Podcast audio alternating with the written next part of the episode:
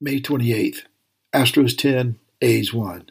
The Astros finally solved the mystery that had been the Oakland A's pitching staff that had held them relatively in check in the first five matchups of the season.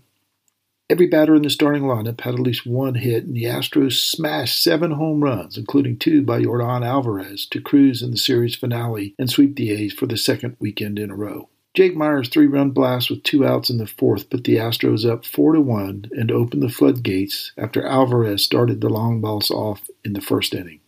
The Jose's got into the act too, with Jose Altuve and Jose Abreu hitting their first home runs of the season, and for Abreu, the first in 283 plate appearances.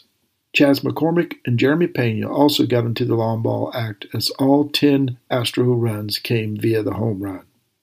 Cristian Javier was not as sharp as he usually is, giving up three walks, four hits, and striking out only three over five innings, but he gave up just a solo home run in the outing. Parker Mushinski, Phil Maton, Ryan Stanek, and Rafael Montero all pitched a shutout inning to finish it off.